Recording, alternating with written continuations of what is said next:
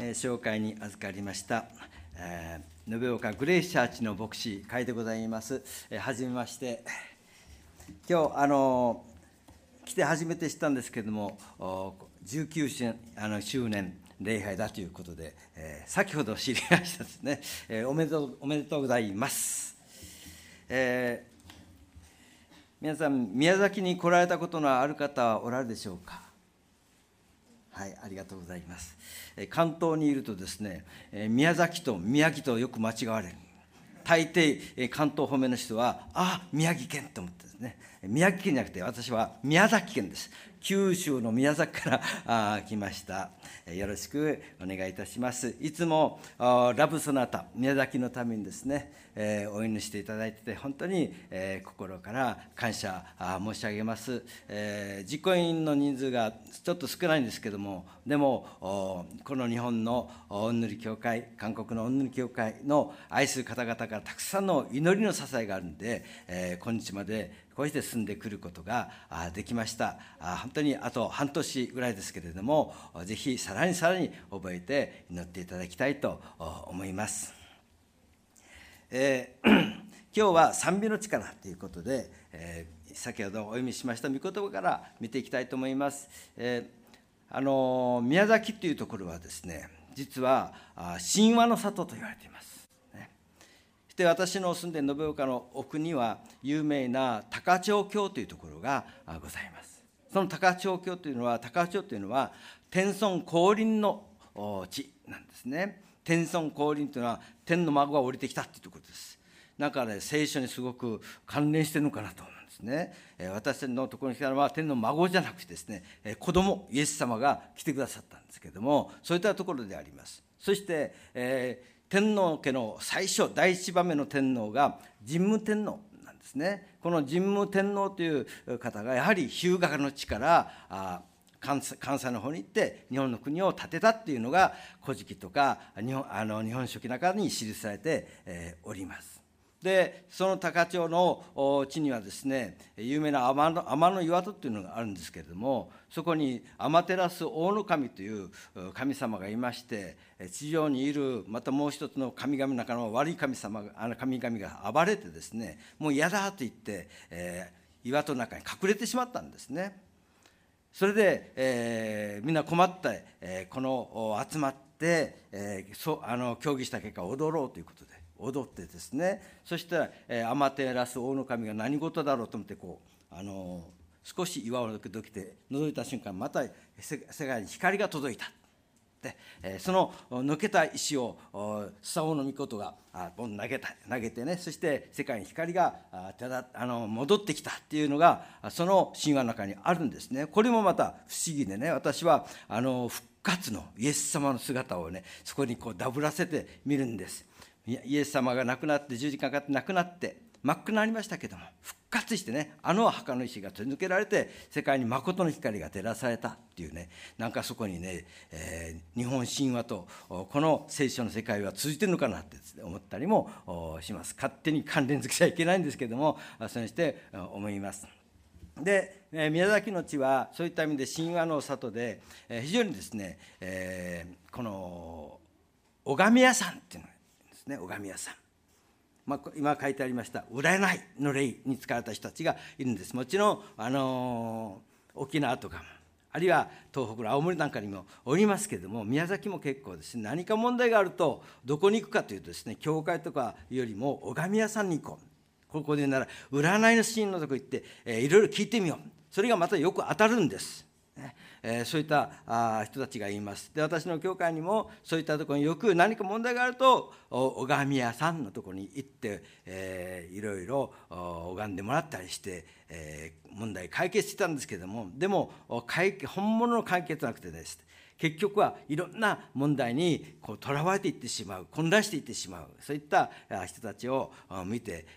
おります。この聖書の箇所に出てくる占いの女の人もですね、えーうまく当たったそしてそれをね利用してうまい具合、えー、お金儲けしてた人たちがいるわけでありますね。でこの占いの例占いっていうのは聖書ではですね禁じられている。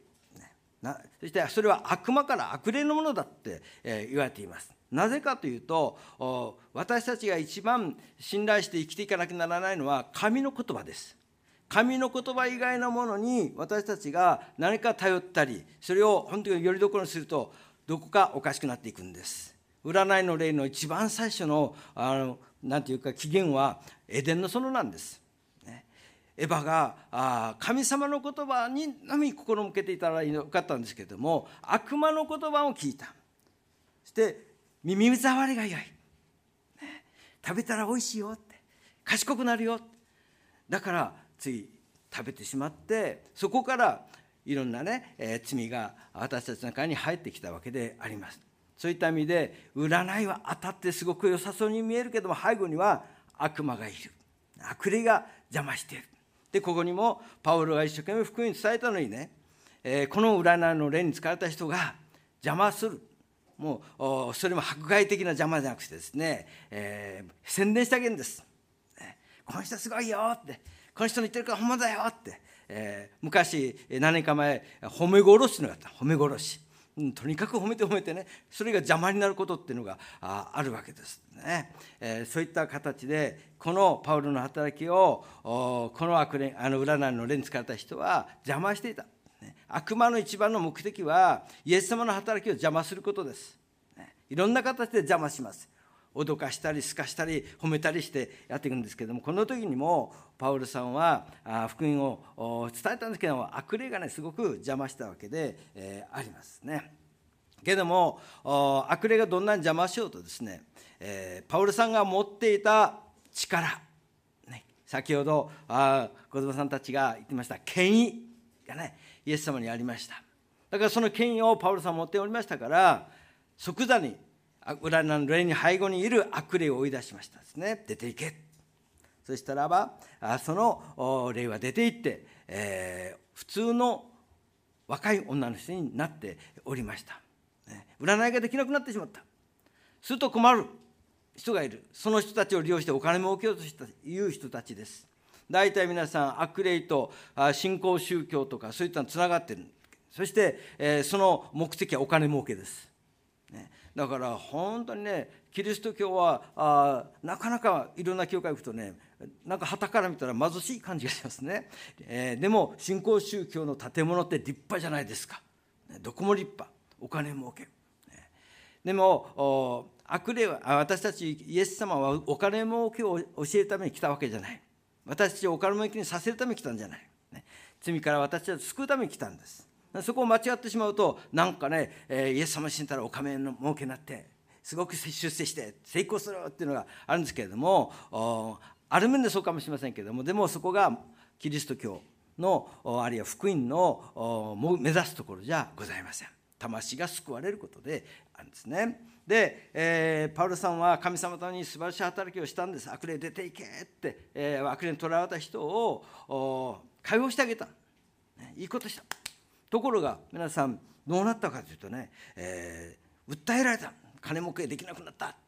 そして、えー、フィリピン町のマー長官たちが来てね捕まえて。何を言ってんだ。ってそしてちょっと来いって言われてね。そして、えー、投獄されます。今だったらいろいろ裁判があっているあってやるんですけども即断。それでも投獄されて手足足かせ鎖縛られて。そして投獄されるわけで、え、あります。大抵統合される時にはですね鞭打たれるんです、えー、本当にひどい日で鞭を打たれて。だからもうその牢獄に入れられた時には本当に辛い状態。で私たち今の現代の牢獄じゃないですからね、えー、何もない。もうまさに洞窟のようなところに投げ込まれて、ね。えー、ジメジメして。辛いところである。そういった特状態に陥れられたわけでありますがパウロさんとシラスさんはそこでねどうしたか先ほどお読みしたように賛美したって言うんです。すごいなって私は思います。皆さんだったらいかがですか、ね、誤解されて鞭打たれてもう縛られてあなたここ入ってるって言われたらですねやったーハレリアね。そうやってさっきみたいに歌いますか、私なかなか歌えない。なんでなんでってなるかもしれません。不当な逮捕されたんです。鞭打たれたんです。そして投獄されたんです。普通ならば不平不満、ね、不安が吹き出ます。そうでしょう。そうでしょうって言ったらいけないけどね。普通だったらそうなりますですね。で、えー、この私たちの生活の中で本当にこの不当な状況やあるいは何でっていうことがあるかもしれませんけれどもそういった時に自然に不平とか不満というのがあるいは怒りというのが出てくるわけですけれどもこの不平とか不満とか怒りというのはですね実は私たちにおられる精霊様の働きを消してしまいます。ね精霊様を悲しませてしまいます。聖霊様の働きを弱まらせてしまいます。牢獄に入れられなくても日々の生活の中において不平とか不満とか怒りとか、ね、良くない感情をいっぱい持ってたらば聖霊様は働ききることができません。いろんな妨げになってきます。前回あの第1回目のあの決起大会が宮崎で、えー、行われたんですけどその時にですね、えー、その前日前々日実は私の教会のある方が亡くなって、えー、急遽葬儀をしなければならなかったんですね。で前夜式と、まあ、昇天式を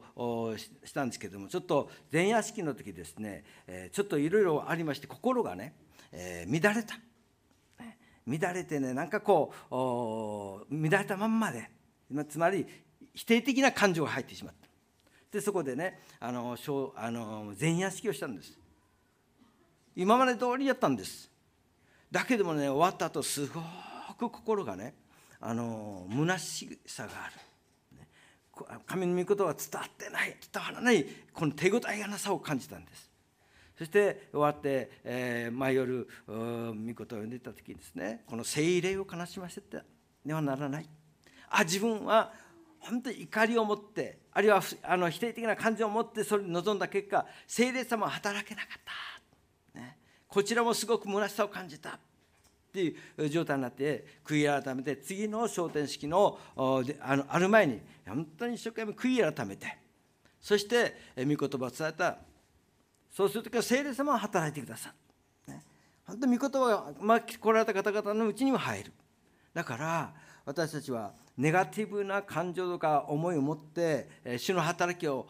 する時には何の実も結べない。何か主を主の働きをする時には必ずむしろ聖霊さんを喜ばせるような働きしなくちゃいけない心を持たなくちゃいけないなということをそれを通して体験させられました。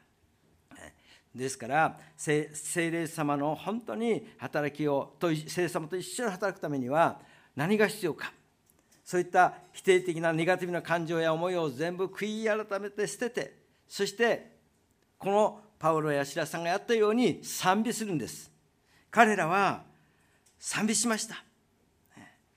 日々起こるいろんな辛いことの中にあったとしてもネガティブに感じの中に起こりなりそうな時でも何したらいいか賛美したら解放されていく。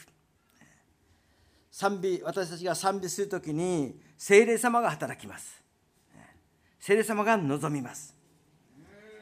聖書の詩篇の22編3節にですね前の訳では賛美の中にね主がおられる。ここではあ御座についておられる、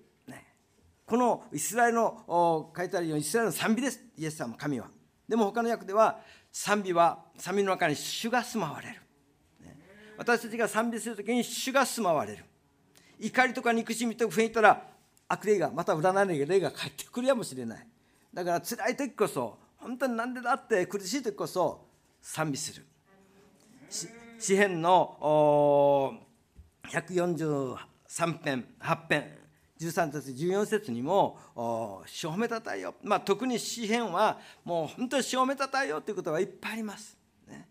もう神様に来ていただく神様に働いていくそのために私たちがすることは私はただ神をたたえることです。神を賛美することです。そこに素晴らしい神様の宮座がなされる。で私たちが賛美をすると、ただ手を立って踊って歌った歌うだけじゃなくてね心から神様を褒めたたえるとどうなるかどのように神様働いてくださるかっていうとですね一つ血が揺れ動きます。書いてありました、ね、地が揺れ動いた。大きな地震が起こった。ってあるんです。皆さん私たちもね持っています地を。動かない地。意地という、ね、意地。もう特に女性は女の意地なんてね あってねもうこの意地を曲げない揺れなさ揺れさせない、ね、意固地っていうのもあります。意固地。意固地になってね絶対譲らないみたいなね、えー、あるでしょ。頑固さ。こういったのもあります。それがね賛美と揺さぶられるんです、ね、揺さぶられるんです。弱さをこうなんか認めない、あるいは人のせいにばっかしして自分の非を認めない。そういったの全部私たちの持っているこの揺り動されなきゃならない地面土台ではないかと思います。あるいは、えー、揺り動されるとね罪に気づきます。普段はなかなか自分の罪ってわからない、ね、もちろんいっぱいわかるんだけどもまだ心の中にある自分でも気づかない罪。でもある時にいろんな人からの言葉。あるいはあの事故あるいは病。いろんな問題の時にこう揺れ動かされてああこの罪かって。自分の罪深さをその時にね気づかされる。だから揺り動かされるってことはね大切なことなんです。みんなあの地震が来ないように願いますけれどもね人生によって時には地震があってこそあのいろんなことを気づかされることがあります。日本の国はもう本当に3.11からずっと地震があってね熊本にもあって、えー、この準備することがすごくできるようになりました。でも人生においてもね揺り動かされた時にどうしたらいいかっていう備えをしておかなくちゃいけない。賛美すりゃいいんだっていうことをね一つ覚えたらいいかと思います。この本当に賛美と私のこの意固地な頑固さや罪深さやこれが揺り動かされて清められていく整えられていくんですね。その2番目は扉が開いたところです。扉が開いた。イエス様がね黙示録に書いてある。みんなの心に殿のた前に前立てノックする。トントンって、ね、でもある人はなかなかね戸を叩いてもねノックされない。あの開けない人がいる。この前、えー、決起大会の時に、えー、あの後に決起大会で人工委員会がねあってね西山先生とか、ね、笠原さん今日来られてるんですけど。笠原さんに、えー、笠原さんはいつもいろいろやってくださってるんですけどもたまには証を聞きたいということでね、えー、無理やり祈祷会に残っていただいて あのそして証をしていただきました。本当に、えー、その時にあのまあ圭さんが 圭さんが心開いあのずっと閉じていた。でね、えでもある時に神様と扉開いたって証を聞いてね、え非常にある姉妹がすごく感動して喜んでね、もう本当に、え自分と一緒だみたいなことで喜んでおりました。皆さん心の戸を開かない人がたくさん教会にもいます。私の周りにもいます。本当になんかこの人つかめないなって。この人の本当に心がつかめないなって言います、ね、もうなぜか傷つけた傷つけられたくないからもう開かない。自分のありのままの姿を出さない。ってね扉を閉じ閉めている方があいます。自分の弱さを見せたらもうみんなから嫌われる居場所がなくなるんじゃないかって思って扉を閉ざさ閉ざしてしてる閉ざしている方もいる。あるいはあこのつあの傷を受けた今言ったように傷を受けたくない。あるいは罪をねみあのみんなから見つあの見つけられたくない。これは、ね、隠しておきたい。ってね閉ざしている人がいます。人の前にどんな罪を隠しても神の目には見えてんだけどもでもせめて人にからは隠したいという人がね、え、中にはいるやもしれません。でもねどんなに隠しててもねあのー、賛美したらね開かれてこんな罪なんか持ってない方がいいってね分かってきますけどもね。でも何か持ってた方が良さそうって思ってる人いるんですけども皆さん罪は罪はね扉のこっち側にね隠してもらってなくて開いて出した方がいいですよね。でもなかなかできない。その時に何したいか賛美したらいいんです、ね、断食してっていうよりも賛美した方がいいかなって私は思ったりするんですね。どうぞ賛美したらそういった本当にね開かなかった扉開けなかった扉がね開きます。そして人々にありのままを本当に出すことができる。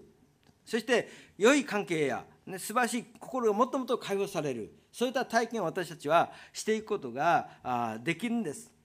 もう傷をねあの受け受けたくないと恐れてるからこそなおいろいろ傷を受けます。でも解放したのは傷を受けないんです。どんどん逆に癒されていきます。ですから賛美することはね扉を開くように神様がしてくださる、聖書の中に、え、サマリアというところにイエス様がいた時にやはり心を閉じた女の人がいました、ね、サマリアの町ではね、え、自分のありのままの姿を表せない。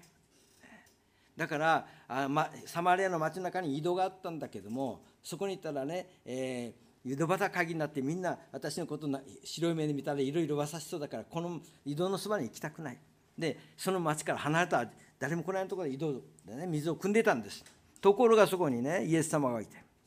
で私が与え水を飲むのは、ね、腹の底からさ水水池の水の川が流れ出るようになるって聞いてイエス様と交わしをするでイエス様があなたのご主人を連れてきなさいって言った時に、いや、私には主人がいません。とそうでしょう。ね、今いる人もそうそうじゃないでしょうってね、えー、こう暴かれるところがこの女の人はね罪が暴かれた自分でしてることが暴かれた時にねなんか解放されたんです。今までみんなにね隠して隠してみんなからいろいろ言われた言われて扉を固く閉じてたんだけどイエス様がね連れてきなさいって開かれたんです。そして彼女の心はねまさに、えー、水のあける水の川が流れ出るようになってそればかりか。もうサマリアの町に行って皆さんって自分のことを宣伝するようになった。私のしたことを当てた人がいるって。ね。言って、え、解放されて、ま、町の人たちともある面でね仲良くなった、ね、町の人たちを連れてイエスのところまで来た。すごい伝道者にもなった。だから皆さん心開くとね、えー、自分だけが神様が来て周りの人たちにもねすごい解放を与える、ね、素晴らしい福音が伝わっていくわけで、えー、あります。そのサマリアの女の人。長血の患った女の人も12年間病気でね血が止まらなくてだみんなから騙されてお医者さんから騙されたり友達がいなくなったりだんだんだんだん自分も心閉ざしてた。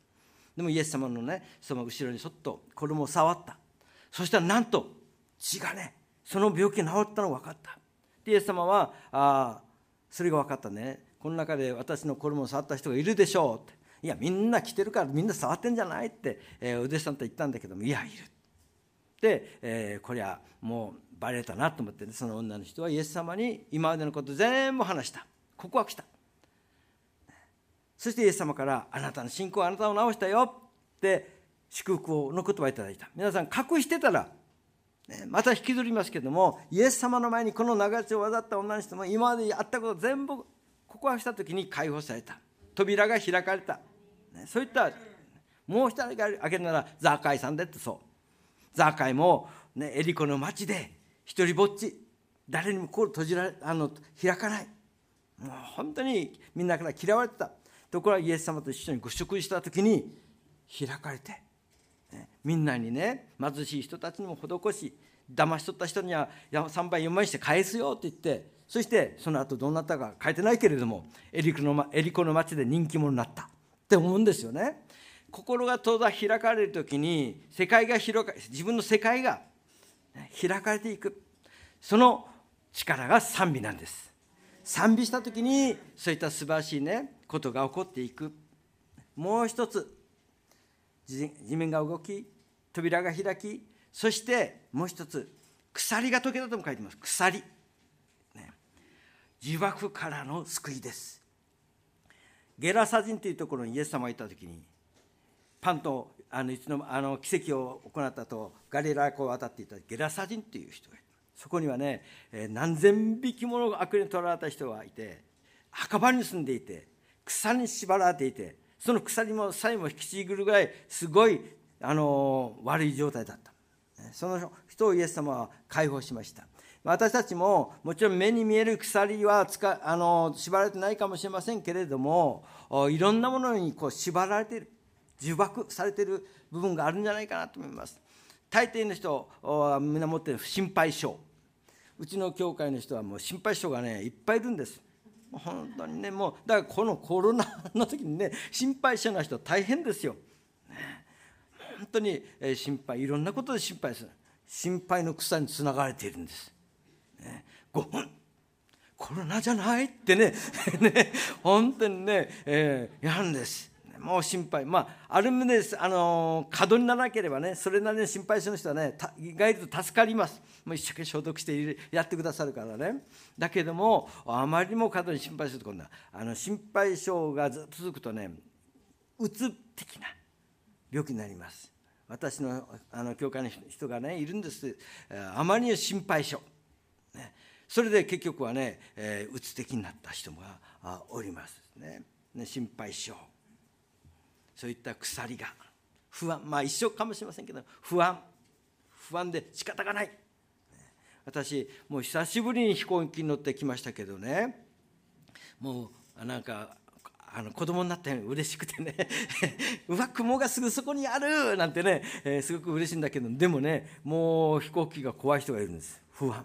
乗る前からもうぐーってね、えー、もう着くまで目をつぶってる人がいる。もったいないってから見たら思うけどもでも不安でたまらない、ね、この前ね K さんがね、えー、来た時に高いちょっとね、えー、有名なところに連れてたもう怖い、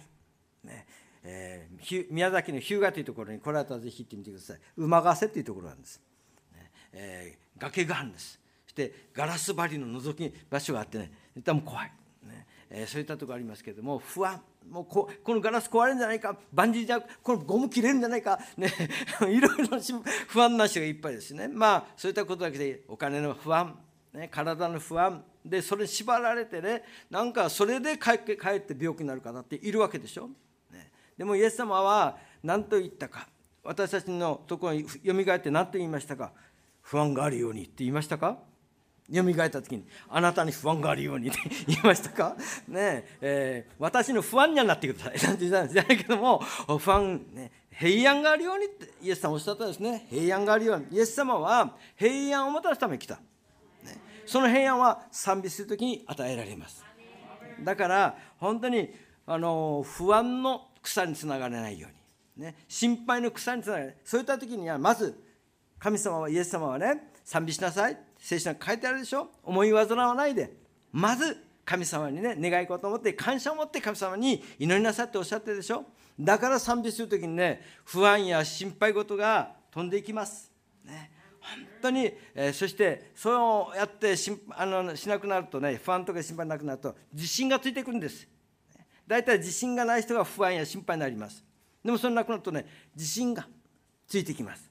自信を持っている人は良い人間関係も作ることができるし仕事もうまくいくようになるし、ね、でも不安を持っていると、まあ、いろんなものがマイナスになっていく。だから自信を持って生きれるような平安を持って生きるようになるとね人生が楽しくなる人との関わりも良くなってきます。ね。ですからこのいろんな自分なんか縛られているならばまず神様を賛美する、ね、主を褒めたたえる。そしたら劣等感も飛ぶ財政感もすっ飛んでいく。ね、そういった本当にいろんな対人環境対人恐怖症もどっか飛んでいく、ね、そうなっていきますよ。私はこう見えても、ね、どう見えてるか知らないけどね。あのすごいねあの恥ずかしがりや小心病。もう今日私初めてあの、ね、この教会組んでなんかすごく、えー、どうしようかってちょっと心配だった。で、えー、外あのちょっとね賛美したんです。でなんか雪が出てきました。ね、不安だったガタガタだってね、えー、大変だけども神様はそれから解放してくださいます、ね、本当にそうです。一応以上がね酸味の力3つ、ね、土台が揺れる。扉が開く鎖が解ける。あとは時間がないのでね、えー、存分話してください。ましたけども存分時間が来てましたので、えー、だけどももう一つあのいくつかねちょっとあとはパンパンでいきますけどもその他の恵みね今3つありました。その他の恵み賛美すると人の心が捉えられる。人の心がね捉えられる。んですここで教会で賛美するとみんなの心がね主に捉えられていくんです。このパウロと白さんが投獄された時に賛美したらね彼らだけが恵まれたんじゃなくてそこに捕らわれて囚人たちの心も捉えられたでしょ。だから逃げなかったんです、ね、皆さん本当に賛美は素晴らしい力がある。人の心を捉える力がある、だからいつも賛美することは素晴らしいことだったんですね。そしてさらに賛美した結果何が起こったかというと救いが、起こった。救いの道が開かれた。このかあの看守ね牢獄の看守がもう本当にどうしたかというとパウロとシラスさんを家に連れて行ってご出させてそしてね、えー、いろいろ傷を手当てしてあげた。そしてこの人たちはこうだって家族の人たちに話したわけでしょ。有名なことはイエス様死なさい。そしてはあなたもあなたの家族も救われる、ね、救いがこの看守の家庭の中に臨んだ。どころかピリピの町に救いがもっと広がっていった。賛美しただけでそのようなすごいことが起こってきた。だから私たちは賛美をねただ歌って嬉しいな楽しいなだけじゃなくてそこには、ね、聖霊様のすごい力が働くんだということを信仰を持って、ね、これからもっと賛美していったらさらに神の恵みをねたくさん受けに違いありません。賛美してまいりましょう。お祈りします。天と地とその中にある素晴らしいものすべてのものをお作りになった素晴らしい父なる神様皆を心から心から崇めます。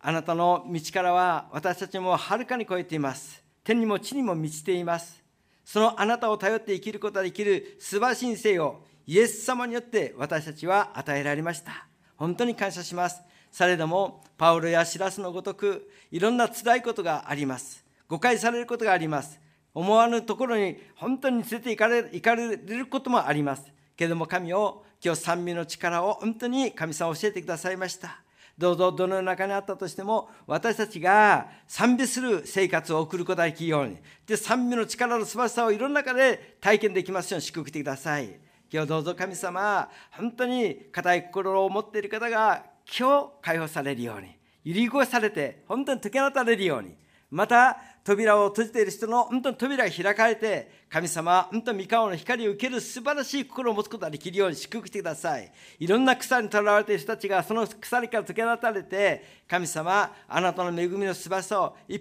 ぱい味わいイエス様が与えてくださる自由を手にすることができるように祝福してください。この本当に横浜の御の教会を豊かに豊かに祝福してくださって、ここに集うすべての人たちがイエス様にある素晴らしい救いと解放へ、また賛美の力の素晴らしさを体験していくことができるようにもよろしくお願いいたします。祝福してイエス・キリストを見られて祈ります。アメン